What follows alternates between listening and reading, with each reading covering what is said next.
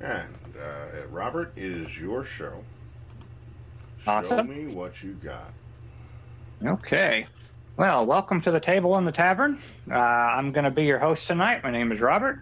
Uh, with me tonight, I've got Patrick and David, and uh, hopefully everybody remembers who we are. But just in case, um, I'm fairly new to the DMing scene. Only been doing it for about six years. And uh, tonight's topic of choice is going to be uh, online versus uh, in-person sessions. Uh, why don't we go ahead and uh, give David and, and then Patrick a moment to uh, reintroduce themselves, and then we can get started.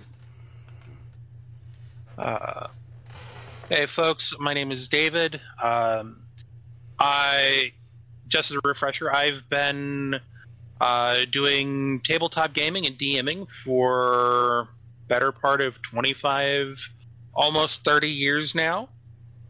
Um, various games, various environments.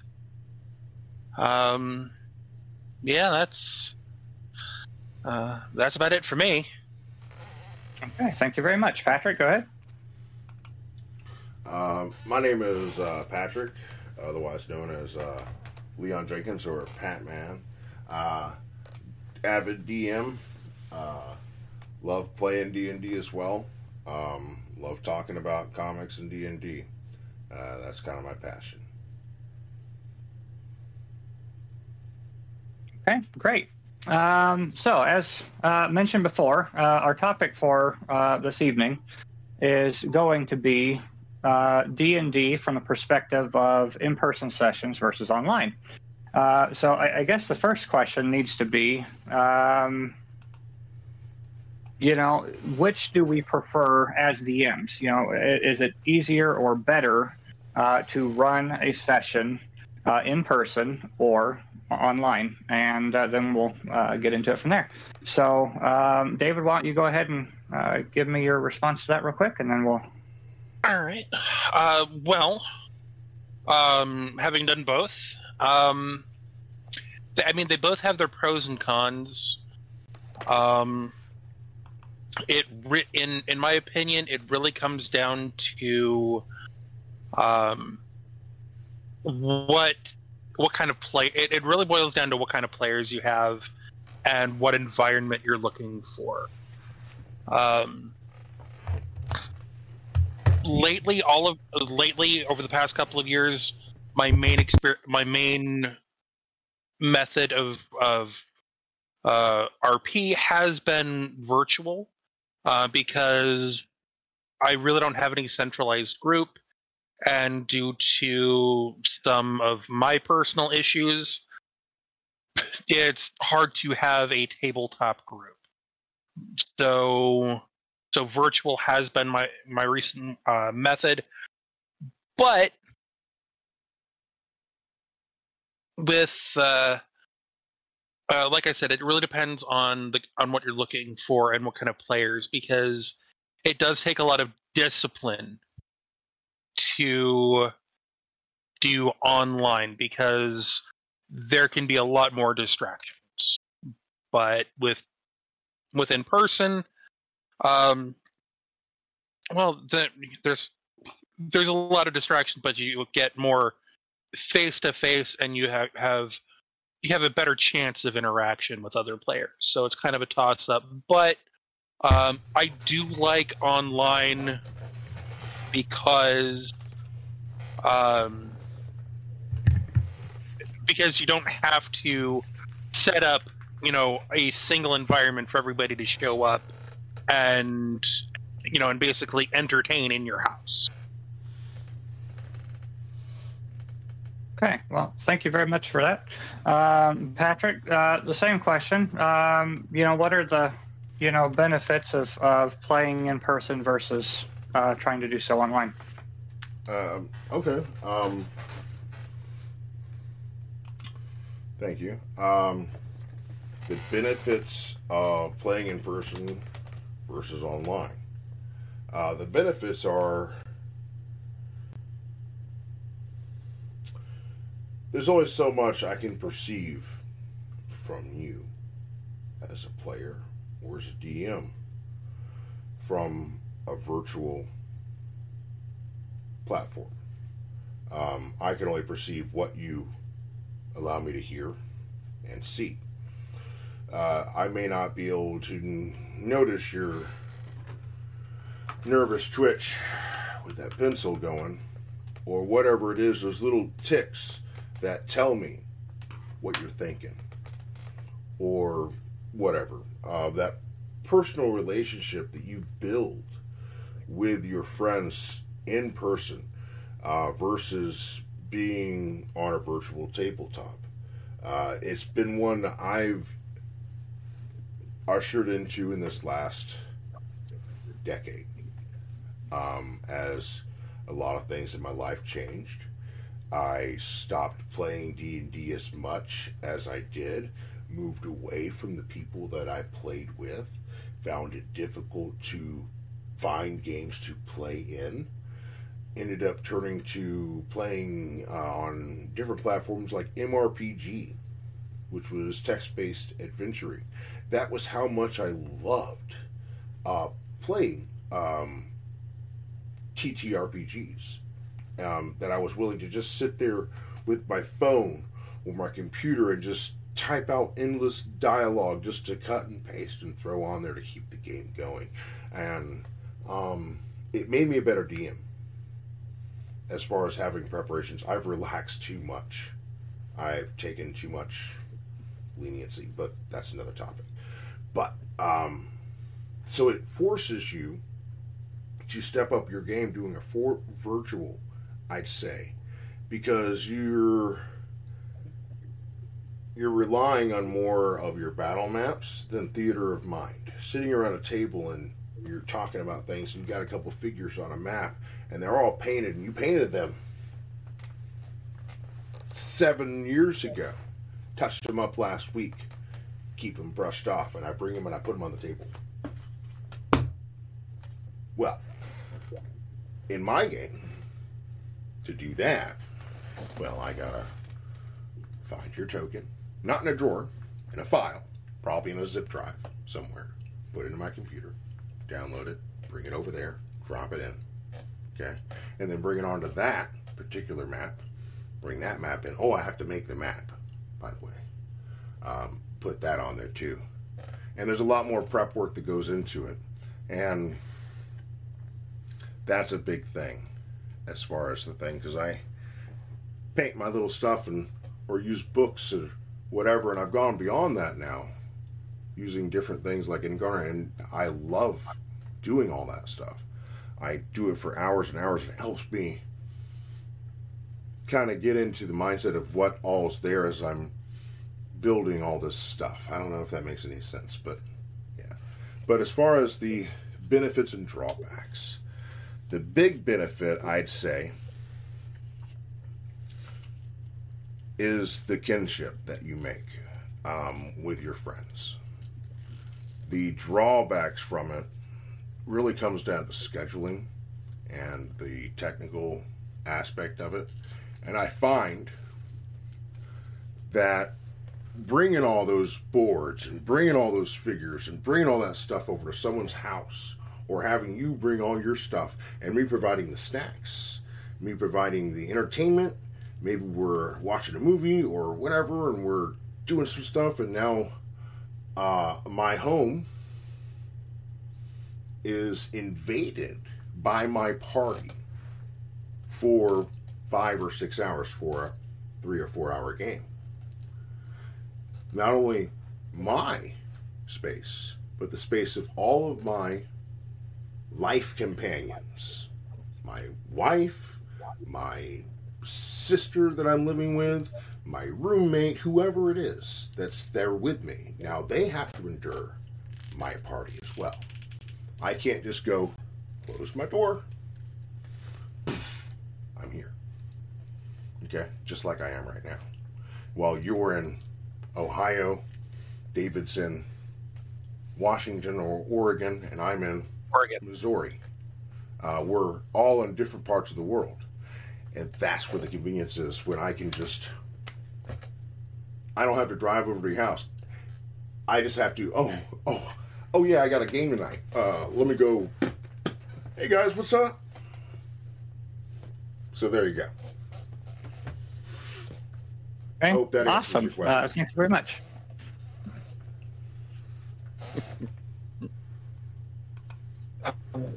All the conflicts of ske- scheduling conflicts for real life gaming. Gotta hate it. Okay, well, um, I guess I will go ahead and answer my own questions. Um, for me, I absolutely loved having all of the miniatures and expanding my collection and having all those resource books and all the dice sets and you get to actually go over and you show all of your friends you're hanging out with you know look at the, the new figures i just got or you know uh, what i've been working on with this stuff or, or check out my new dice box or just whatever it is you know it, it was uh, you, you keep building a collection, but that's actually part of the drawback uh, of playing in person. Uh, for me, also, is the expense of doing so. Uh, it is so much easier to go online and use Pinterest or some other uh, image uh, share site and download a token for whatever mob that you're going to throw at the party uh, than it is to go and, and, try to find and either put it on your own little disk. Uh, I know when I first got started, I was using pennies, nickels, dimes, quarters, and, just writing one through eight or whatever, you know, on them to keep track of which one was which. Uh, you know, and, and, that worked okay, you know, but as you get going, um, you really want to have that visualization there.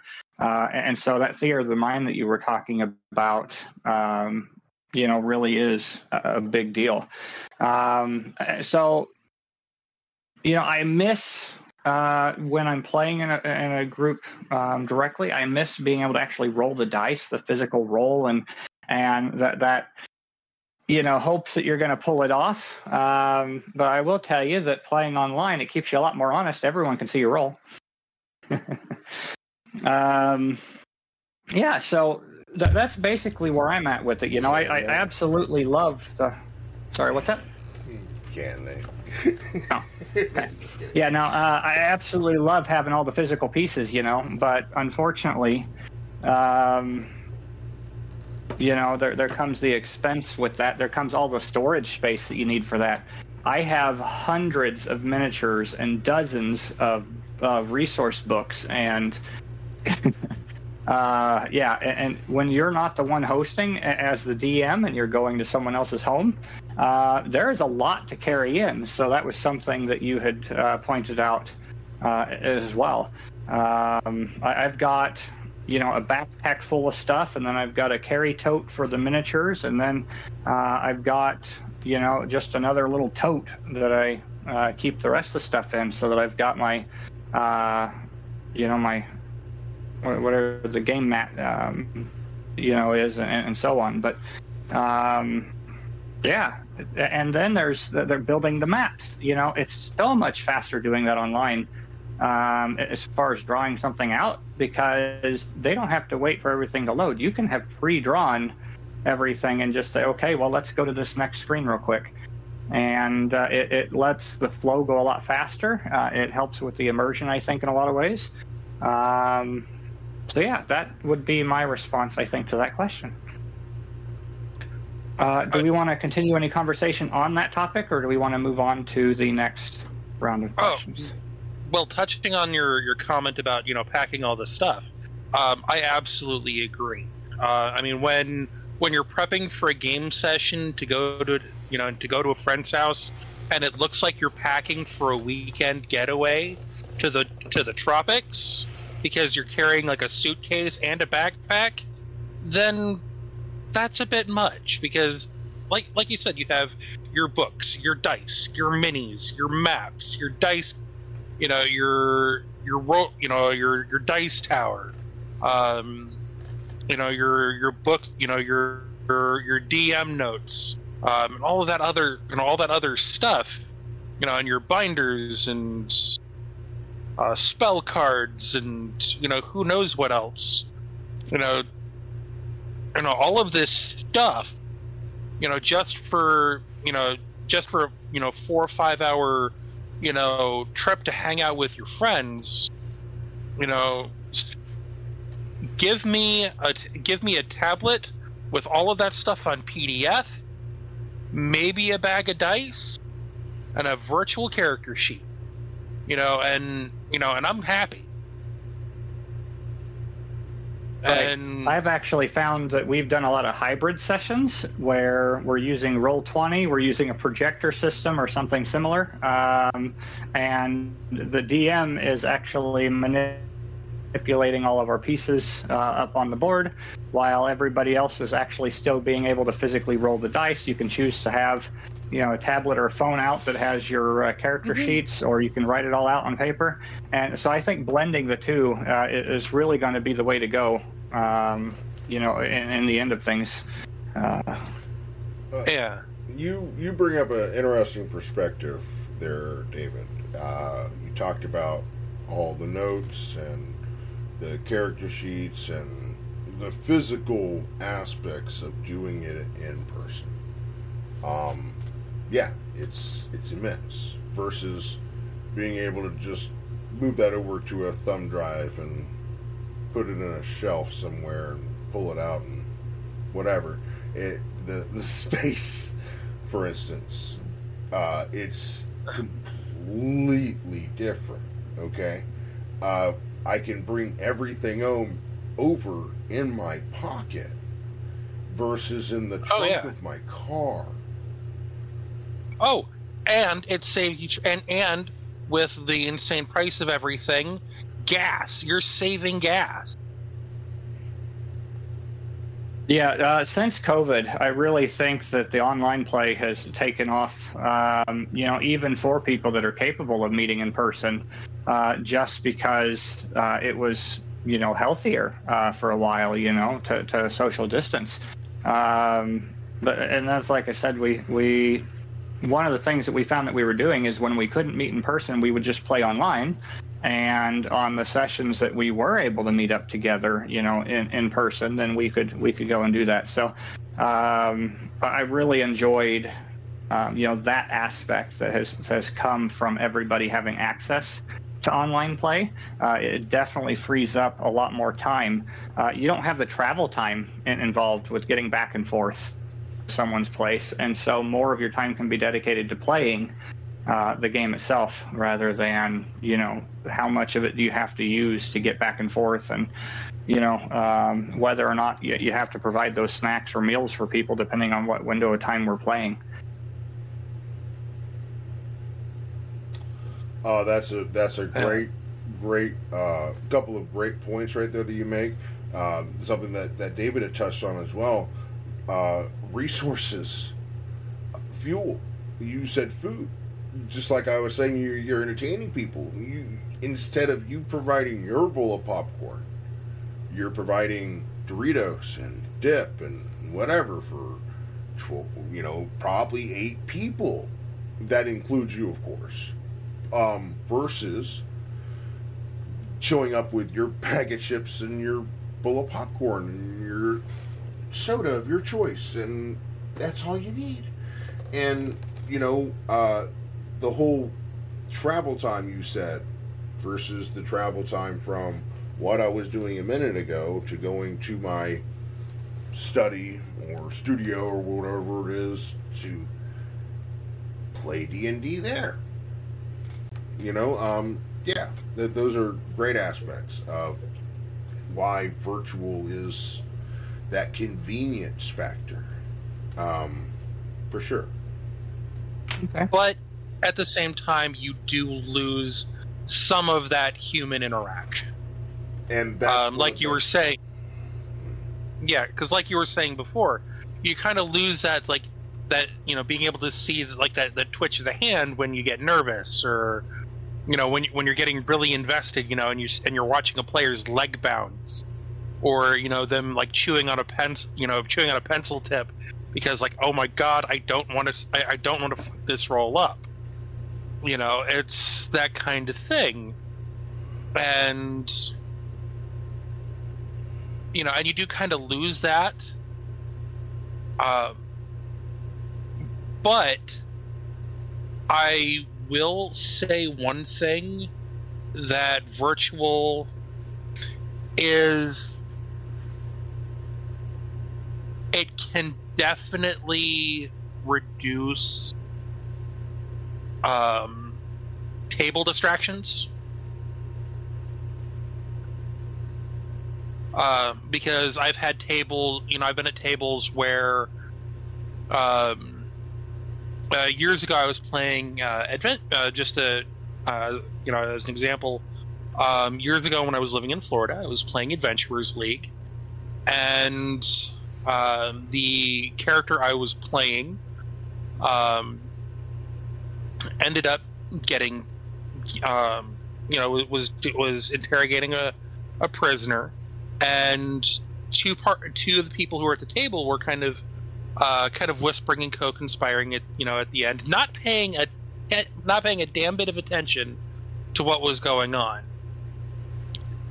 And you know, I end up, you know, my character ends up getting killed, and you know, their first thought is, you know, what kind of loot they got. Okay, well, that is a perfect introduction actually to my second question, and that was going to be either um, your favorite or least favorite session that you've had to deal with, either in person or online. Uh, because let me tell you, it is hard for me to pick just one favorite. Um, you know, but at the same time, I can easily find a couple of those least favorite uh, sessions because of um, either being in person or uh, online. So, uh, why don't we start with uh, Patrick on this one? Uh, uh, I'm gonna have to ask you to ask that question one more time so I can fully understand it. I didn't jot it down. Yep, absolutely. I was saying or asking, um, what is your favorite or least favorite uh, encounter or incident that has happened uh, with your group, being either in person or online? You know, and, and you know what made it that because of being in person or online. So, um, you're asking me. So basically, my my favorite or least favorite in both online and personal. Is that correct? Right. Okay. And or yes. And or okay okay. Uh, So being there personally, um, I remember I was running a game. Uh, most of it was my roommates and my neighbor.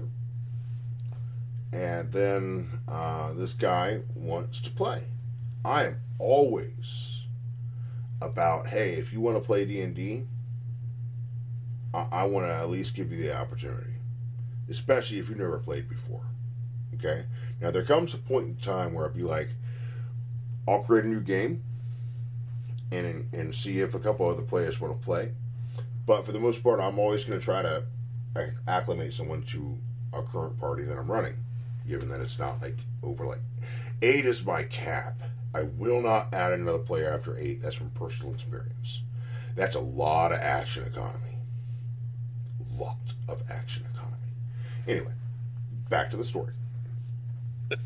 Okay, uh, guy ends up being there because it meant he was in the same room with a girl that he liked was my roommate's girlfriend.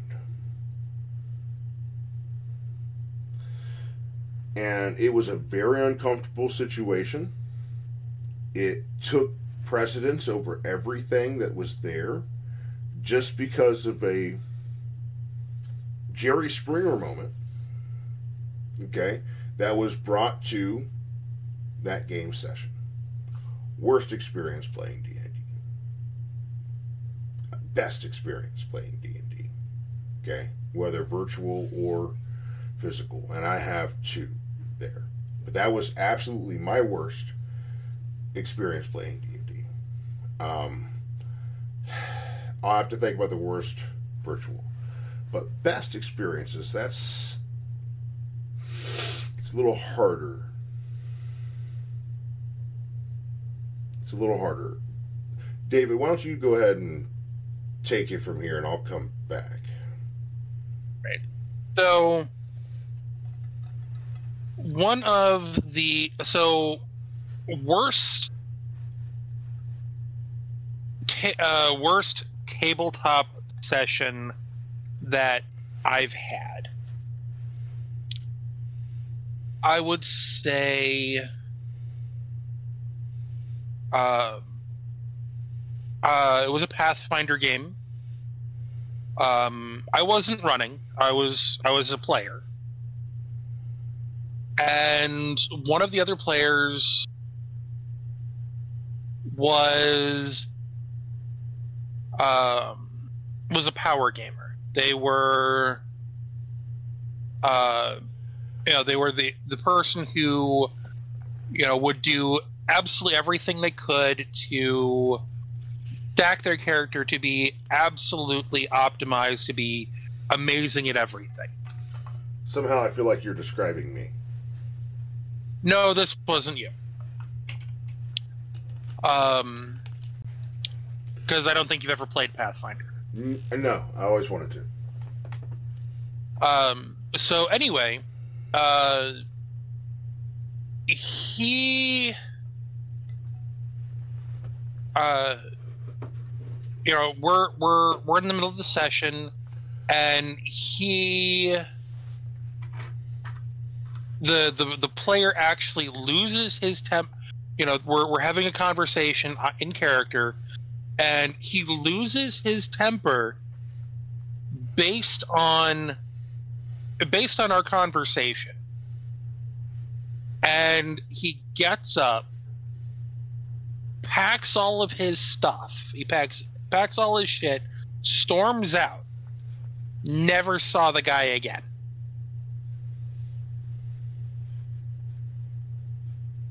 And then because of that, our DM was completely thrown off and derailed. And so that was the end of that campaign. The the session ended after about an hour. And it's just so you know, it was just the fact that the guy took things way too personally. And, you know, unfortunately, you know, in a close environment, um, especially in a Florida summer, um, you know, when it's hot and humid and gross outside and everybody is miserable, even with air conditioning and tempers, you know, and somebody gets their hack gets their temper raised, you know, explosions happen. But you know, with an RP situation, with a tabletop situation, you know, don't take it personally. You know, that was kind of the worst situ- worst experience for for table uh, for tabletop. Um, the worst virtual session uh, was I was in a uh, World of Darkness play by post. Um, it was all text based RP, and I was in a session, and the the storyteller just, you know, something happened. My character gets teleported to another place in you know, in the scene, and they just forget about me for for the for the rest of the whole thing. It's just like, um, hello, I'm still here. Oh, we'll get to you. We'll get to you. We'll get to you. And then I'm just sitting there, thumb up my ass for for four hours. Yeah. But best situation. um, let's see. Some of my, you know, most of my experience, you know, is as I mean, I do have DM experience, yeah, but I do also play a lot, and I will say it was a it was a game that a friend of ours was running, um, and I was playing a Stater, and I threw a halfling and enlarged him while he was in the air. That was one of my favorite situations in a virtual tabletop game because just everyone was like, "Oh my god, you did that!" Um, either that or allowing a paladin to surf a demon. Um, those were both some of my favorite uh, favorite table uh, virtual tabletop situations. So I've Okay. given a Well, bit of thanks for sharing that, Patrick. Did you uh, have your uh, answer figured out now, or? Yeah, I think so. Uh, so I'll finish up with the worst. The worst. So that was my worst in-person interaction. My worst online interaction actually is something that I may have inadvertently caused simply because I was I don't know. I'm always concerned with keeping the game moving. Okay. So, when I ask someone, hey, would you go ahead and it's your turn, what would you like to do? I want to attack this. Okay, go ahead and make your attack. This was on MRPG, mind you. And so he copy and pasted his entire attack. And did it all. And included his tail attack and whatever with his raptor and his himself and everything and I was like, I'm sorry, but this this hits, this hits, but I'm sorry, this misses, and that misses. I'm sorry. Um, well, that missed, so that means that I can do this. I'm sorry, but you already did do that because you you basically listed it all out that right there by me allowing you to go ahead and do an additional thing because of your miss. Um, whatever. And so I was like, let's just go ahead and move on to the next player and then we'll come back to that. He decided that I was not playing fair because I didn't allow him to do that additional thing, even though he attacked like seven times in like one action. Um, and I was cool. It's just that although he missed a couple of those, he did not think I was playing fair by allowing him to do an eighth action in that turn. Um, and so he decided not to play. I was playing with a limited number of players already. It was three. Uh, that meant I only had two players. By the time I got extra players around, they had lost interest. And then I heard back every once in a while by one virtual player. But I always felt bad that we weren't able to finish that game because of just that whatever.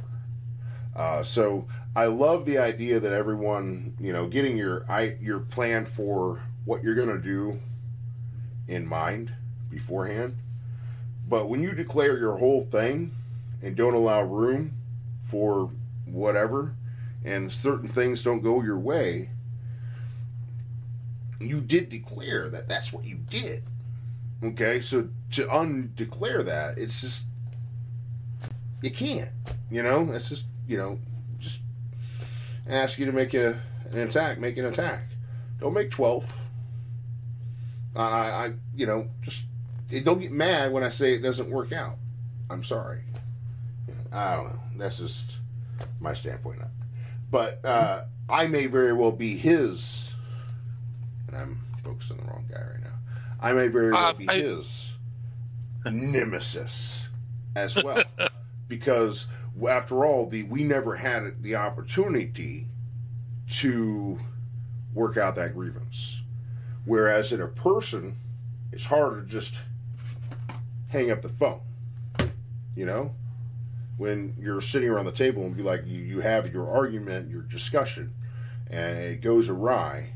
Well, you still have an opportunity before the guy gets his stuff all packed up in his bag and actually leaves to be like, hey, I'm sorry.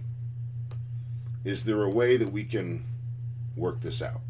I'd like to continue playing, and I don't want you to not play, and I want us to all have that opportunity together. But at the moment it was no, it was I'm not playing this anymore. What?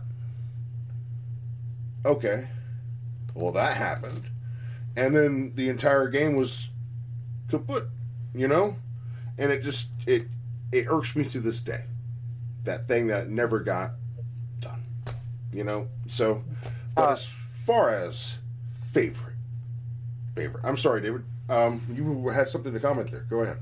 Yeah, no, you were actually making me think about the uh, um, online as a DM. A bad situation I had was the the the Waterdeep game that we had that I was running when Okay. um, uh, when when a particular player um, slaughtered a bunch of kobolds who weren't fighting back, and I told, and we got into that argument that his Told character about was evil. Yeah, you told me about that. Yeah. You were there. I don't remember Kobold Slaughter. The yeah, the in the room in the room in the room with the dwarf and the kobold servants. He wanted to press gang the kobolds into working at the bar. They said no, so he killed them. You remember now? I tried to forget. Yes, I do remember that. Yes. Yes, that was a bad situation. Yes, it was. Um, And then he was arguing with me that he's not evil because they're monsters, and it's that doesn't work that way anymore. oh man. And that's just something that touches just onto the topic I brought up about having the opportunity to work through those differences because the person that you speak of was a co-host last week. Yeah, I didn't want to give any names, but but it is the elephant in the room now. And so Yeah, there is that I mean- opportunity to work through that. And I'm all about that. Um, yeah, I mean, I mean we're cool. I mean we're still cool, but that was just a bad. Of course. And I'm, I'm, a, a, I'm a big thing. I'm a big thing about. Here's a great thing about whether it's virtual or physical. I hate to call it real life because it's all real life, but um, physical versus virtual. What do they say about a relationship with, like, you know, your spouse? Don't go to bed angry. Don't go to bed angry. That's what's going to make it work out. Okay? now, I'm not saying that that your party is comparable to your life partner, but when you enter into this agreement to take part in this campaign, it may take a you know couple of months, maybe a couple of weeks, maybe a couple of years. You're entering into that agreement, that arrangement. And if you can't squash your beef between each other, it makes that experience less entertaining because that is always looming in the background, even when you move on to the next game. It Oh yeah, digital or physical, you have to have a good rapport with your players. Absolutely. And so I'd like to see that be resolved so that will no longer be your worst experience ever. You know? Man. Or at least online with one of them. But yeah, I think that's that's something. But anyway, uh, best experience. Best experience.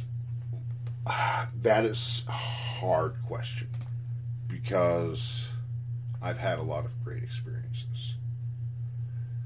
But I had this opportunity, and I'm sorry he's not here right now, Chris, because this was his game, his game that he ran. I was playing as one of my favorite characters. I mentioned him last week, Orin. Um, we had finished up with our campaign, which was the campaign I created the character for, and it was like, you know, well, what do you want to do now? Okay, well, just so happened there was this chick that I had, you know, had the hots for, this priestess with, you know, really great charisma that I had saved. I, I hate the way I just said that. I saved this drow princess, this drow priestess, okay? But then they were once again swept up with this evil that I was trying to thwart. Well, I was successful in my mission, but knew that this princess, who I kind of love at first sight kind of deal, you know, uh, knew that she had been swept away with the enemy at the end of this game. at the end of this campaign, and it was something that kind of like, oh man, I wish. I think my character would have tried to go back after her after rescuing the prince from the clutches of this evildoer, and I'm not going to get into the the description exactly what all was going on, but um, so I put together a team, and I went down, and I got that girl out. Okay, and I got her out in in dramatic fashion. But the great experience was this: I obtained somewhere along the road, and I an item. Um, it was an item of spell storing, uh, a ring of spell storing. You guys are familiar. I'm sure that if you're watching this video, you're not aware of what this ring does. It stores up a spell from the spellcaster that put it into for allowed you to use when you steam fit. Sometimes this spell is something that you may never be capable of casting, in which case, that's what the story is talking about. I was a trickster. I was a rogue. I dabbled in wizardry, but I was nowhere near the capability of casting ninth level spells or seventh level spells. But that's what freaking happened, bro. I went down there and things went awry. Some big old purple worm come up out of the ground. You know what I did? I cast a spell my character never would have been able to cast with this item that I'd held on this entire time, thinking I need the right moment to use this spell. It was maze. I stuck this purple worm in a maze with very little intelligence. So we were other side of the prairie by the time it came back, you know, and then got into this abode and ended up using another charge from this ring through various things, this, that, and the other. I think maybe animate dead happened. I was seriously clearing out a ring of spell storing that I had in my pocket for years. For years. Okay? And just kind of laid them all out there. And in the process, knew what it was to look and feel and be a black dragon. That was the final the final thing. And this this yeah, I turned into a black dragon. It was my final jest um, to fort the enemy that chased after us. They were not coming after a black dragon. I couldn't breathe acid. Hell, I don't even think I could fly. But I could look like a black dragon, bro, because I had polymorph son. Another spell I could not cast. But for that moment, I could do that and in being allowed to just be able to do all that it took several months to do whatever but the the climax of it being able to use that item to do all those things to actually put together this little a team and go down and rescue this chick and basically give a climactic finish to a character that has such an, such an epic journey in his own and give it such an epic ending you know, with this item I picked up in some random dungeon a long time ago that just happened to be the key to to everything. Um, and that was cool. It was kind of like, you know, a movie. You know that that thing you get at the beginning of the journey, it ends up being the thing you needed at the end. You know, it's, it was cool. You know, and thanks to Chris for giving me that experience. That was online. That was an online experience. My favorite in person was the day I saved my entire party. Um, this holds apex over any other experience I've ever I've ever had. I don't recall the DM. We had a lot of different guys that playing at that time, and we were in a dungeon and we came across this item. It was a chest, and it had a mirror of life trapping under the lid. Everyone, everyone ended up, well, a few of us ended up getting trapped in there. And one of the party members smashed the mirror. I don't know if you guys know what a mirror of life trapping is, but it has like 11 chambers.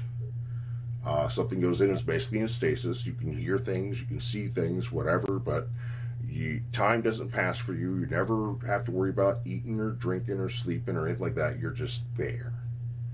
You're there until the command word is used to release you, or someone breaks the glass. Well, there's 11 chambers. Or takes your spot. What's that?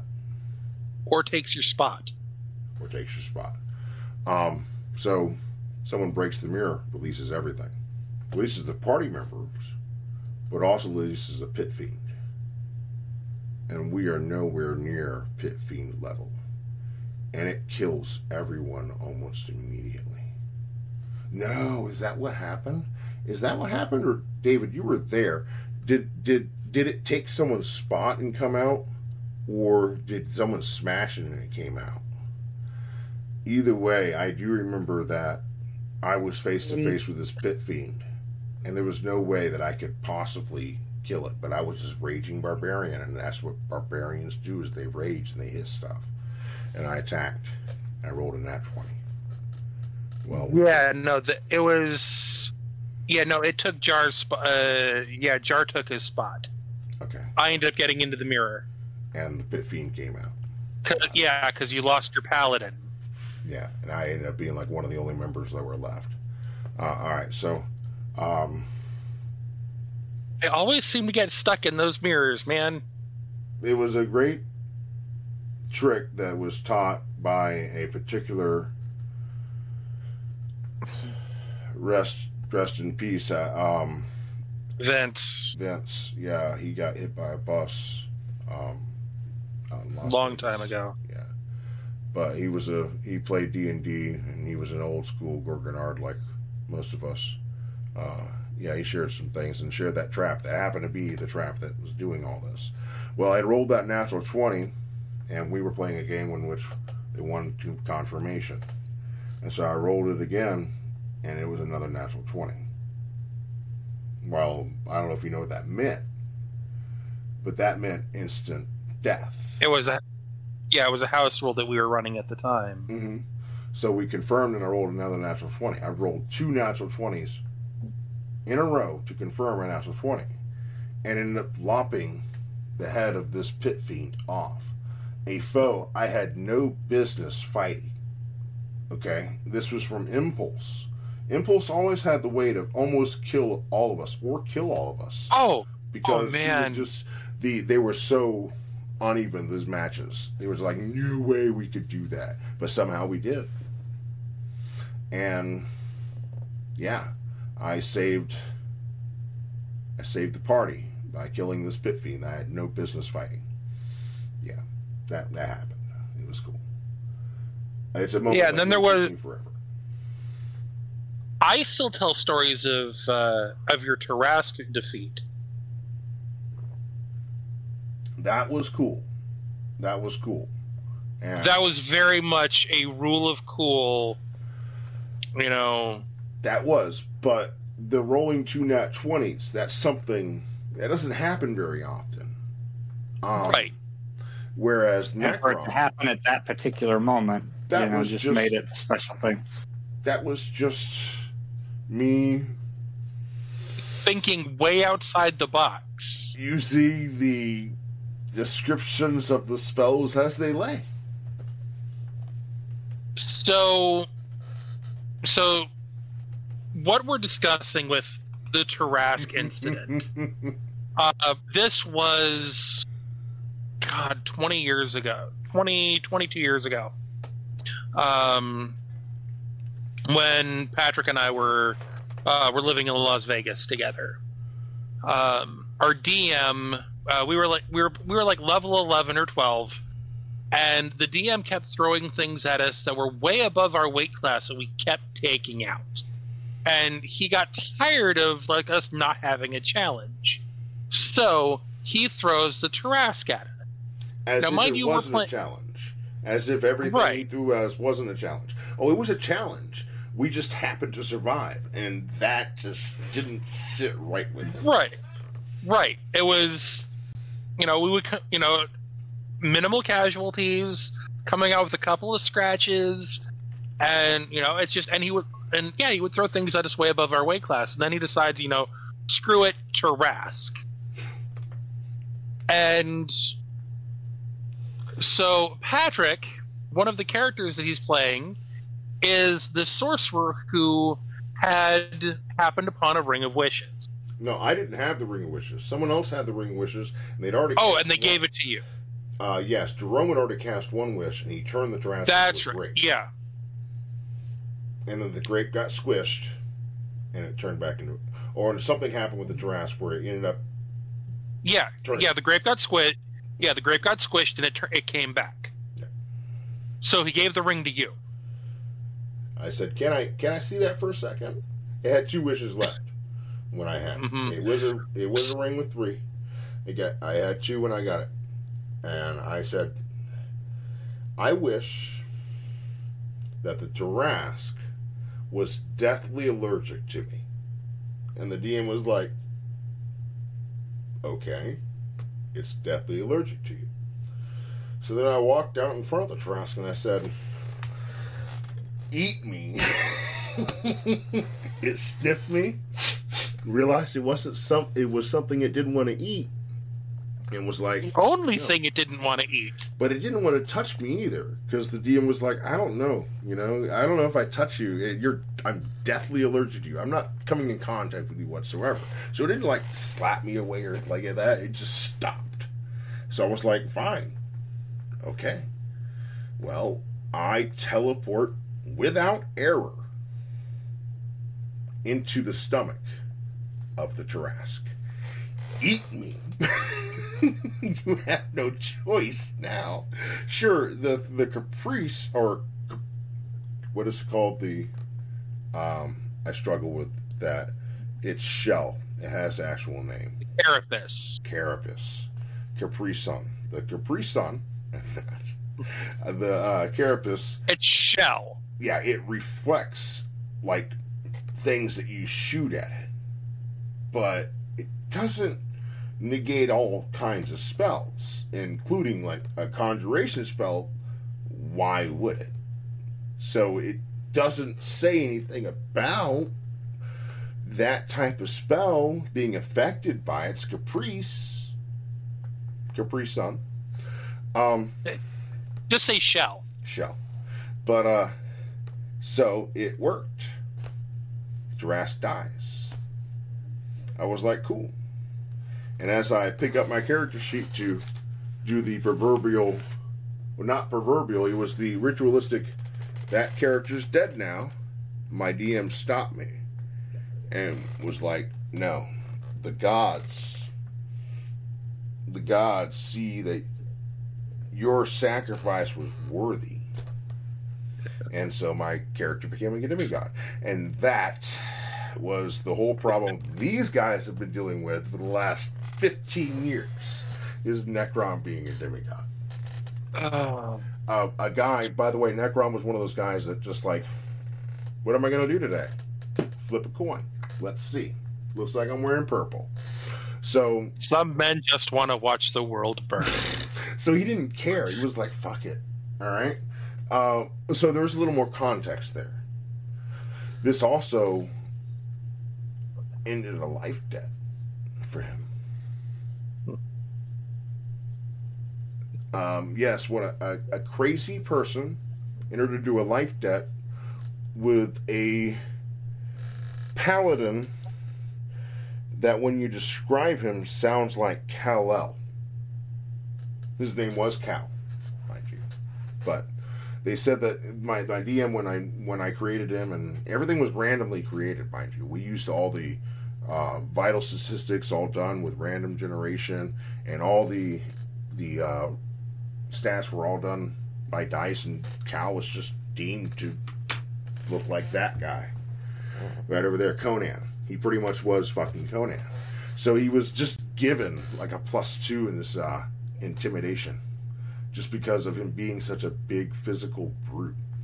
Um, but yeah, he was like, he was Cal. Um, he didn't need saving. He he did. He was just fine. So um, a life debt never being paid, but being paid to his son. And I've gone on with this for long enough. Uh, if you want to know what really happened, uh, I have a recording of that somewhere. I think. Uh, maybe I don't know. No, I have a recording of some of that at the end of that campaign where you guys tied it up and killed. No, I don't think I recorded that. I lied.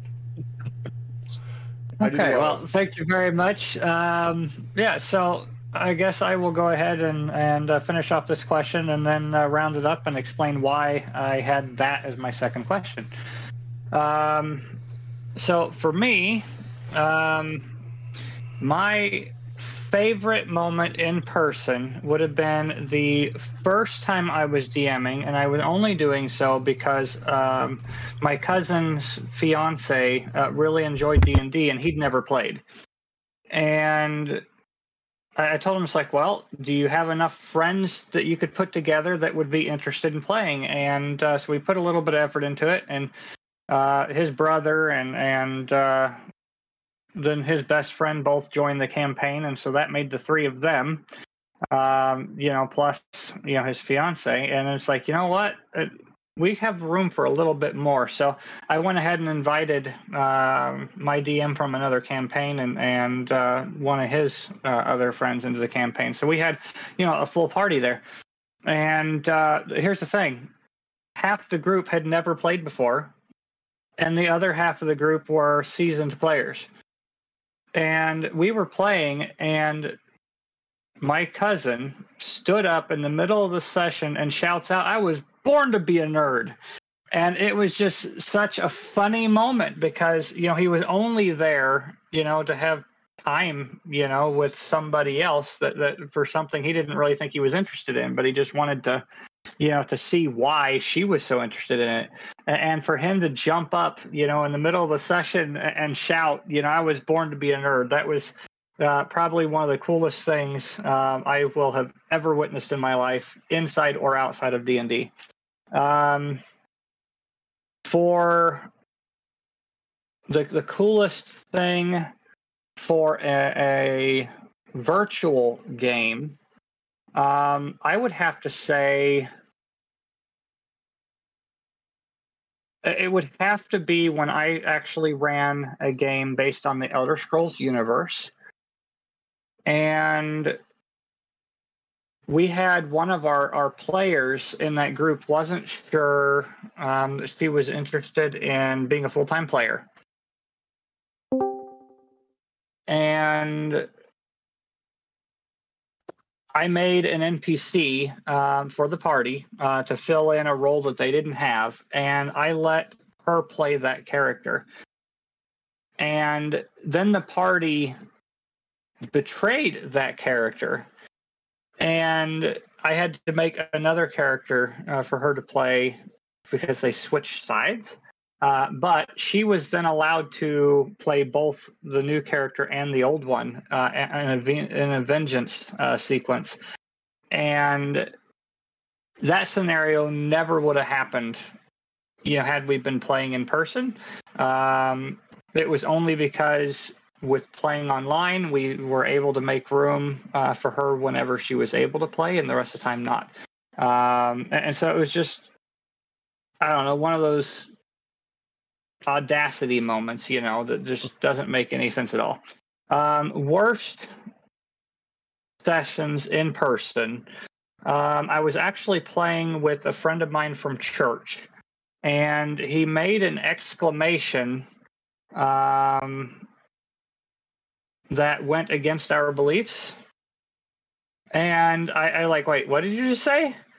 and he he realized what came out of his mouth even though he was only playing from a character's point of view you know he, he said something that he didn't believe in to such a degree he started crying i don't think we ever played again um it took we, we gave him a few minutes to try and pull himself together uh, we were meeting at, at a local library and after a bit he's like you know what i'm not going to be able to keep going and you know, I walked him down and I let him know it's like, look, you know, I understand that, that it just came out. You know, I'm not all that mad at you. You know, I just wanted to draw attention to the fact that you actually just said that, you know, and yeah, I, I'm pretty sure that ruined the entire uh, campaign.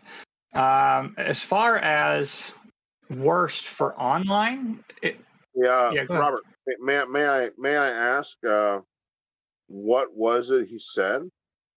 Uh, it was just the Lord's name in vain. It was. It was. Oh. Um, he, he opened something. Something really nasty came out, um, and he exclaimed, "You know, it's something happening," and it really, you know, it really was his character. But yet, I was like, "Wait, what did you just say?" You know, because I never expected to hear that come from that player. It wasn't even, Right. yes, it was one of those situations where he was so in his character's head, you know, that he didn't even realize he'd said it until I drew attention to it. Um, And so I feel horrible because I completely ruined his experience, you know, um, over pointing out something his character did that was outside of what his person would have done. Um, But I don't. I don't think you should beat yourself up about that. Well, uh, that was still the worst in person session I, I think I've ever had because I made someone cry.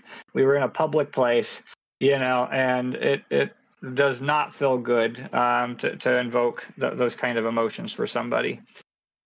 Um, the worst for me for online play actually was uh, we were playing through Roll Twenty. It was a random group. I didn't know any of these people in any capacity. Uh, you just go on their forums and they put, the DM will put a schedule down and you select to join if you can meet that schedule.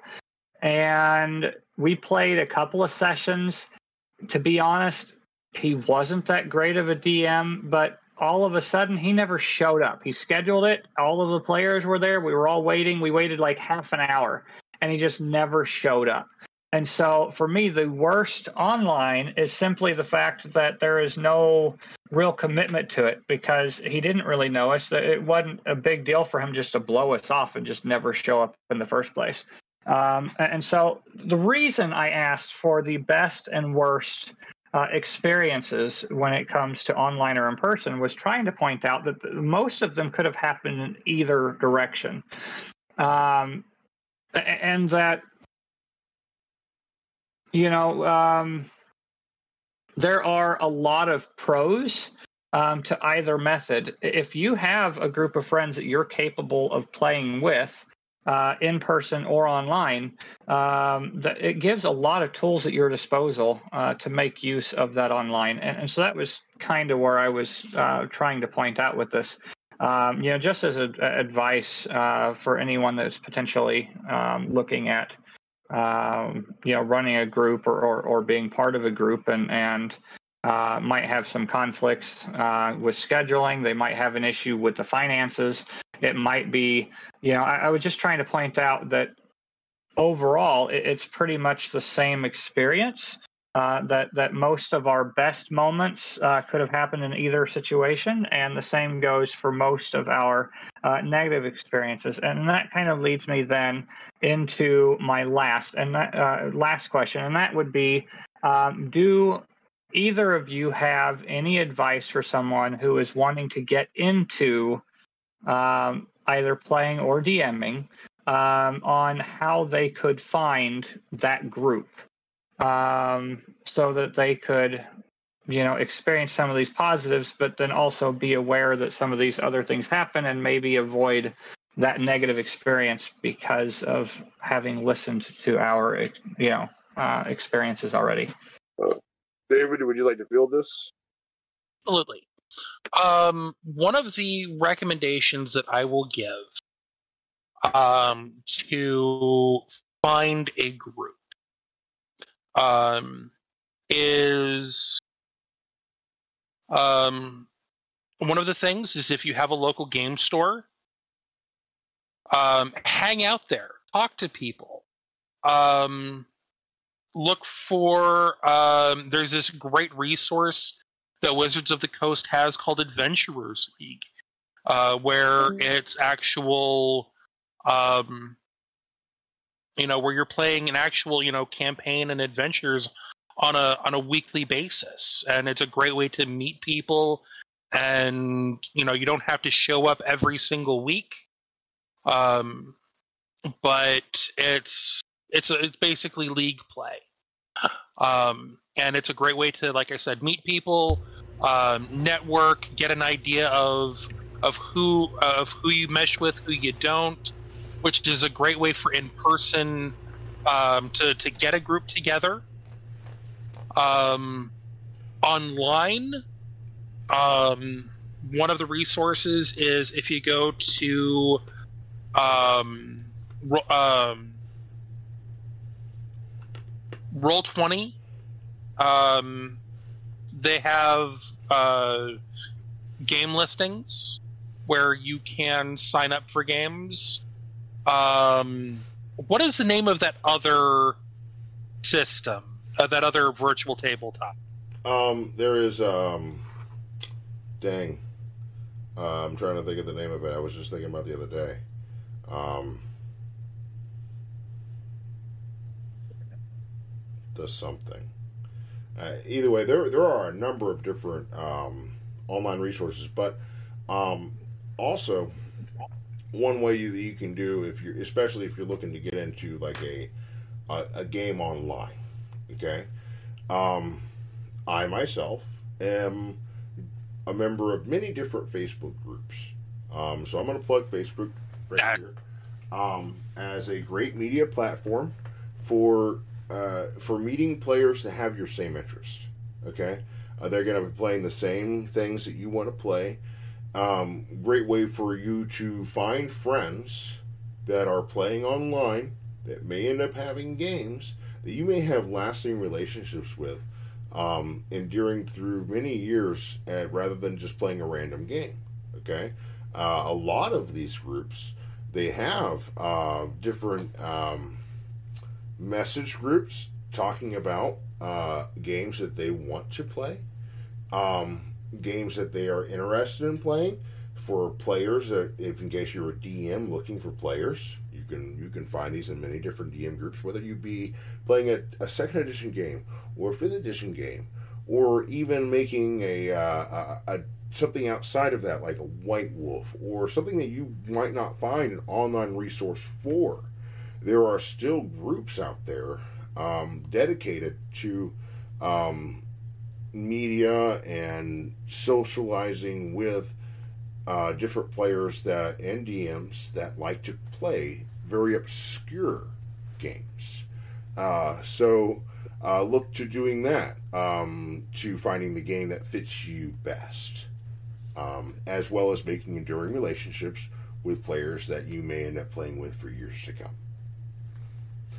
Um, something I wanted to talk about about something you had mentioned about new players as well, but the topic you had mentioned about this DM that you had, where you had you had said he wasn't very a very good DM, and he didn't end up coming and opening up a session and actually running that game, and it was a very you know damning experience for you, uh, as far as someone deciding to be a DM.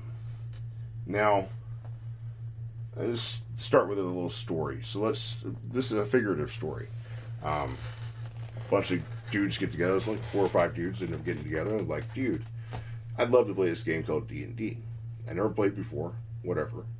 Okay, so everyone makes these epic characters, whatever, it created from their favorite so media sources, whether it be movies or comic books or whatever, you know. And they use their characters, but the one element they don't have is a DM. For a player to play, you need a DM. And sometimes you end up just deciding, hey, you know what? I, I'd like to be that guy for our players. There is no such thing as a bad DM that keeps trying to get better. Okay? So as long as you're attempting to get better, okay, learning from your mistakes, listening to your players, being a part of it. Now, that's really what makes a makes a good DM in my eyes, okay? No one's to just show up and be like, "Okay, I've read the book once and let's make some characters and let's play." Okay? There's going to be a lot of things that that you haven't really, you know, experienced yet. And something that we've talked about in our you know little pre-session warm-ups before we actually play games our little things that made us decide to do this podcast is there's a big difference between player experience and character experience. Your level character your your character levels up every time you gain x amount of experience points or achieve a checkpoint. You gain your proficiencies. You gain new abilities. Gain new feats. Level up your ability scores. You know what? Yours as a player that stay the same. You don't adjust your constitution or your intelligence or your wisdom. You gain experience just by running that character, just by being exposed to what happened when I did this, okay, or when I did that. And that's a whole new facet to it as well. So when you're starting a new game, or being a new player, or being a new DM, don't be discouraged. Don't be discouraged. Be willing to learn, to learn from that experience. Don't try to block it out. What what made this bad situation, like we talked about throughout this session, come into being? How can I avoid that? Or if it comes to that, how can I troubleshoot it? How can I salvage this session, this game, this relationship? Um, and that's really what I'd like to contribute to this discussion. Salvaging that relationship, most importantly. Um, we're all in this together. Period.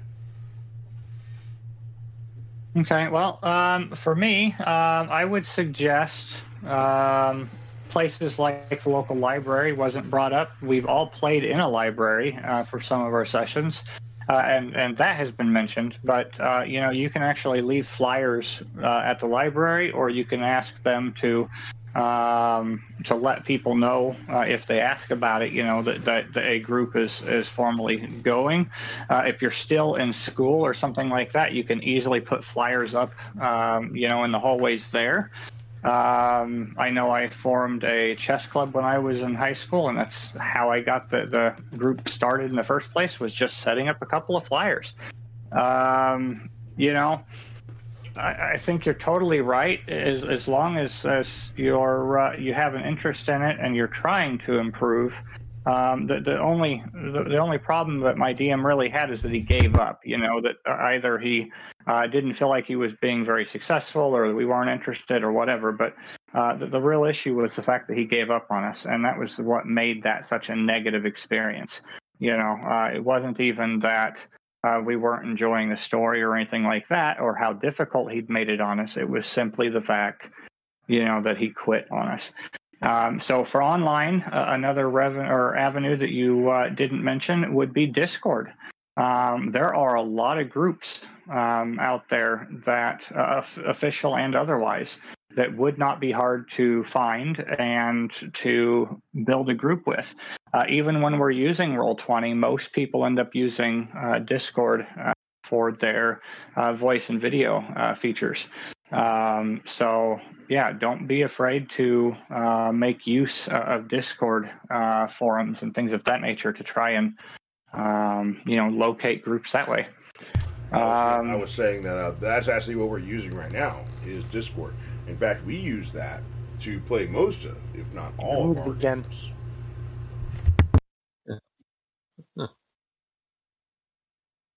Um, another, I mean, but uh, to to go off of your your library, uh, you know, well played in the library. Yeah, I've even pl- hell, I've played in a Denny's at two o'clock in the morning with a group of people. You know, while we're just slurping down coffee. So, but the other thing is, you know, if you're looking to be involved, if you're looking to get into it, uh, don't be afraid to be a nerd. If if you have a player's handbook you know, and if you're at work and you know you're just sitting there thumbing through the player's handbook, you never know. You might stumble across another nerd who plays. Actually, it's it's a popular enough game. You are certainly going to run across somebody else who plays. It's just you know it might surprise you who that turns out to be. People who play, people who actually play, and the uh, the, the groups to look into, um, people who've been in the military. They play a lot. Patrick, as an example, uh, because when you're on a deployment, because and I've talked to other people, other uh, other vets who play. It's when you're you know when you're on a deployment and you got nothing else to do. Yeah, you're gonna find ways to entertain yourself, especially when you're stuck in a barracks for you know for two weeks or or on an aircraft carrier. Um, other people, believe it or not, people who've been in prison are you will you will find some of the biggest nerds coming out of prison because they got nothing better to do than than uh, than work out, read, and find ways to beat to beat the boredom. And one of them is D and D. And I think that kind of brings us to next week a little bit, David. Yes, yes, because next week I would like to talk about D and D and role playing as therapy. And that's a discussion I definitely want to be a part of. Absolutely, and uh, I think that means a little bit different for every one of us. Uh, so for right now, I want to uh, thank you all for joining us at the uh, table in the tavern, and uh, would like to see you next time. All right, who's got the check this week? I thought you were getting it. Okay, fine, I'll get it this week. Uh, well, no, I'm getting it next week. Oh, that's right. You are getting next week. Uh, Robert, it's your week. Oh, darn it. That means it's mine. Okay, I got it. Thank you. All right. All right. All right.